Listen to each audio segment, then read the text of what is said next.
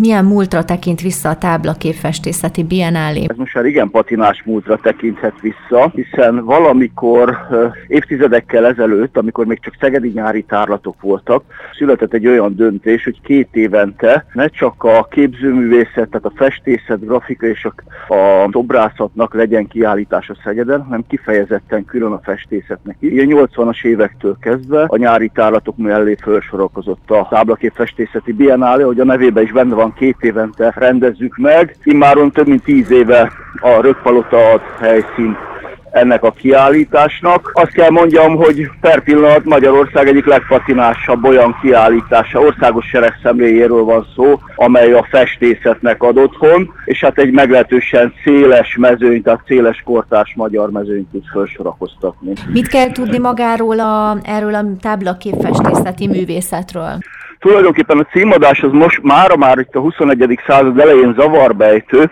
Önmagában a táblakép ugyanis egy hát több évszázados technika, voltak éppen a középkori táblaképeket, reneszánsz oltárakat is táblaképnek nevezzük. A, a művészettörténetben minden táblakép, ami akár fatáblára, vagy vászorra, vagy valamilyen szilárd alaphordozóra készül. A modern korszakban természetesen ez egy picit avittasnak tűnik ez a fogalom, hiszen Ma már a festők szinte minden alapanyagra, minden alaphordozóra készítenek festményeket, sőt, hát azt is tudjuk, hogy manapság már nem csak akvarel vagy olajfestmények készülnek, hanem különböző pigmentációk, sőt, digitális technikák is. De megtartottuk a névadást, a tradíciót, pontosan azért, hogy jelezzük, hogy ez valamilyen módon annak ellenére, és az mellett, hogy kortárs művészetnek a seregszemléje és ünnepe, de kapcsolódik az elődök által most már három évtizeddel ezelőtt elkezdett tradícióhoz. Hogyan és milyen formában várják az alkotásokat? A Rökpalota honlapján lehet rá, lehet olvasni a jelentkezéseket, illetve a pályázati lapokat. Évekkel ezelőtt kitaláltuk azt, hogy digitálisan pályázzanak a művészek, tehát hogy föltöltsék az ő általuk a kiállításra szánt alkotásnak a digitális reprodukcióját megfelelő minőségbe. A zsűri ez alapján dönt majd, tehát nem kell leszállítsuk fizikálisan az alkotásokat. A rögpalotában már csak azok a képek kerülnek, amelyeket ténylegesen a szakmai zsűribe válogatott. Ez meg, meghirdettük most már, egy hónapon keresztül lehet rá április elejéig jelentkezni, maga a kiállítás az május végén fog nyílni, és természetesen ez mellett, a pályázatok mellett van mindig egy meghívásos rendszer is, egy olyan 25-30 alkotót kurátorként meghívok a kiállításra, akik ma a magyar festészetnek vezető mesterei, ők erősítik ezt a kiállítást. A szabad beadásról azt kell tudni, hogy egyre népszerűbb a tárlat, évente 6-800 alkotás között adnak be erre a kiállításra. Milyen szempontoknak kell megfelelni egy alkotásnak, hogy azt a zsűribe válogassa? Tulajdonképpen festménynek kell lenni, de ahogy mondtam, ebben már egészen szabadon jár el a zsűri is, tehát ez lehet akár digitális technikával készült is, bár azért preferálni a klasszikus festői technikákat preferálja a zsűri. Méretbeli megkötések vannak, inkább ezek fizikális méretek, nyilván az épület méretéhez, illetve a szállítás lehetőségeihez van ez kötve. Egyéb más stiláris, technikai, vagy bármilyen más jellegű megkötés, szakmai megkötés nincs. Alapvetően egy minőségnek kell megfelelni, tehát mindig is a kvalitást tekintettük legfontosabbnak, azt, hogy az az alkotás, amit beválogatunk, az valamilyen módon napjainkhoz szóljon, napjainkról szóljon, és hát a magyar festészeten belül egy meglehetősen magas művészi minőséget is jelentsen. Egy fontos kitételünk van, hogy az alkotások nem lehetnek idősebbek az előző biennálénál, tehát két, éven, két évnél fiatalabb alkotásokat várunk. Kik értékelik a műveket, és ugye említette, hogy digitálisan, tehát akkor ez azt jelenti, hogy a bedigitalizált képeket megnézik és értékelik. Így van, ez általában úgy szokott történni, hogy kivetítővel, tehát nem számítógép monitoron nézzük át, hanem kivetítőn keresztül. A zsűri tagjai megkapják a kép paramétereit, anonim természetesen, tehát név nélkül ők nem tudják, hogy ki az alkotó. Az alkotás címét, technikáját és méretét kapják meg. Minden évben más zsűrit választunk, más szakmai zsűrit. Természetesen a táblaképfestészet esetében elsősorban festők és művészettörténészek vagy esztéták szoktak a zsűribe lenni.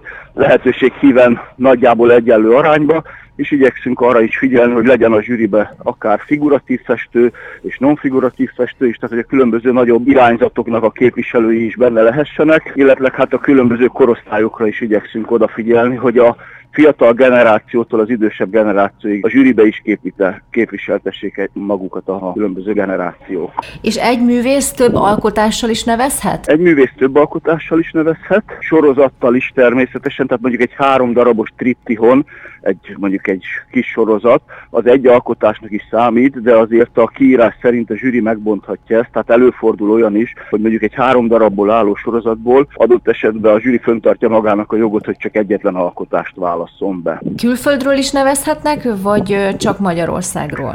Hát ez egy fogas kérdés. Alapvetően én magam azt mondanám, hogy külföldről is lehetne, de hát annak idején, amikor ez meghirdetésre került, a város rendezvénye, hiszen azért azt tudni kell, hogy a tegedi nyári ünnepi játékoknak mondjuk a képzőművészeti vonalon talán a legjelentősebb eseményéről van szó. Ez akkor mindig is a kortárs magyar művészetnek, a kortárs magyar festészetnek volt a seregszemléje, tehát ez a tradíció megmaradt. Ugyan voltak olyan évek, amikor kísérleteztünk avval, hogy Szeged egy-egy testvérvárosának művészcsoportjai párhuzamosan a kiállításhoz kapcsolódóan egy-egy kamara kiállítással bemutatkozzanak. Az utóbbi években azért arra van uh, tapasztalat, hogy olyan művészek, akik mondjuk nem magyar származásúak, de Magyarországon élnek évek óta, vagy évtizedek óta, azok adnak be a kiállításra. És külhoni magyarok? Nem jellemző, de természetesen ez többször fölmerült, hogy például a határainkon túli magyarok adhassanak be, nincs ilyen megkötés. Tehát mivel mi nem látjuk a zsűrinél, hogy honnan érkezett az alkotás, természetesen, hogyha valaki bead akár a Vajdaságból, akár Erdélyből, vagy máshonnan, akkor természetes, és a megfelel a megfelelő minőség, nem, amit a zsűri elfogadottnak nyilvánít, akkor ez a kép bekerül az kiállításunkra. Általánosságban milyen a művészeti élet van Szegeden, és mondjuk ez a rendezvény hogy járul hozzá, hogy ez a művészeti élet úgymond fellendüljön, vagy, vagy szintet tartson? Fogas kérdés és érdekes kérdés. Tehát maga a, ez a táblaképfestészeti biennálé, ez tulajdonképpen a helyszín Szeged. Tehát mi helyet adunk, a rögpalota helyet adunk a kiállításnak, de a merítés, ahogy mondtam, ez országos. Természetesen a helyi képzőmű művészek is adnak be a kiállításra, és minden évben vannak, akik be is kerülnek erre a kiállításra, de alapvetően nem a szegedi képzőművészeknek, tehát nem egy-egy földrajzi területnek van meghirdetve, hanem országosan. Hogy ez mennyire hat vissza a helyi képzőművészeti életre, erre jó volna fölméréseket végezni, hogy adott esetben mondjuk az itt tanuló rajszakos hallgatók esetleg, vagy képi ábrázolás szakos hallgatók, akik persze hozzáteszem nem művészképzésben vesznek részt, de hát azért mégis vannak olyan ambíciói, amely a művészet művészeti élet felé mutat, például milyen módon tudnak ebből profitálni, vagy a helyi kortárs művészek milyen módon tudnak profitálni. Egyelőre az a tény, hogy beadni beadnak, és hát minden évben 4, 5, 6, 7, erre sincs pontos statisztikám, de minden évben kerülnek be szegedi képzőművészek, vagy környékbeli képzőművészek is a kiállításra. Milyen Szeged művészet élete?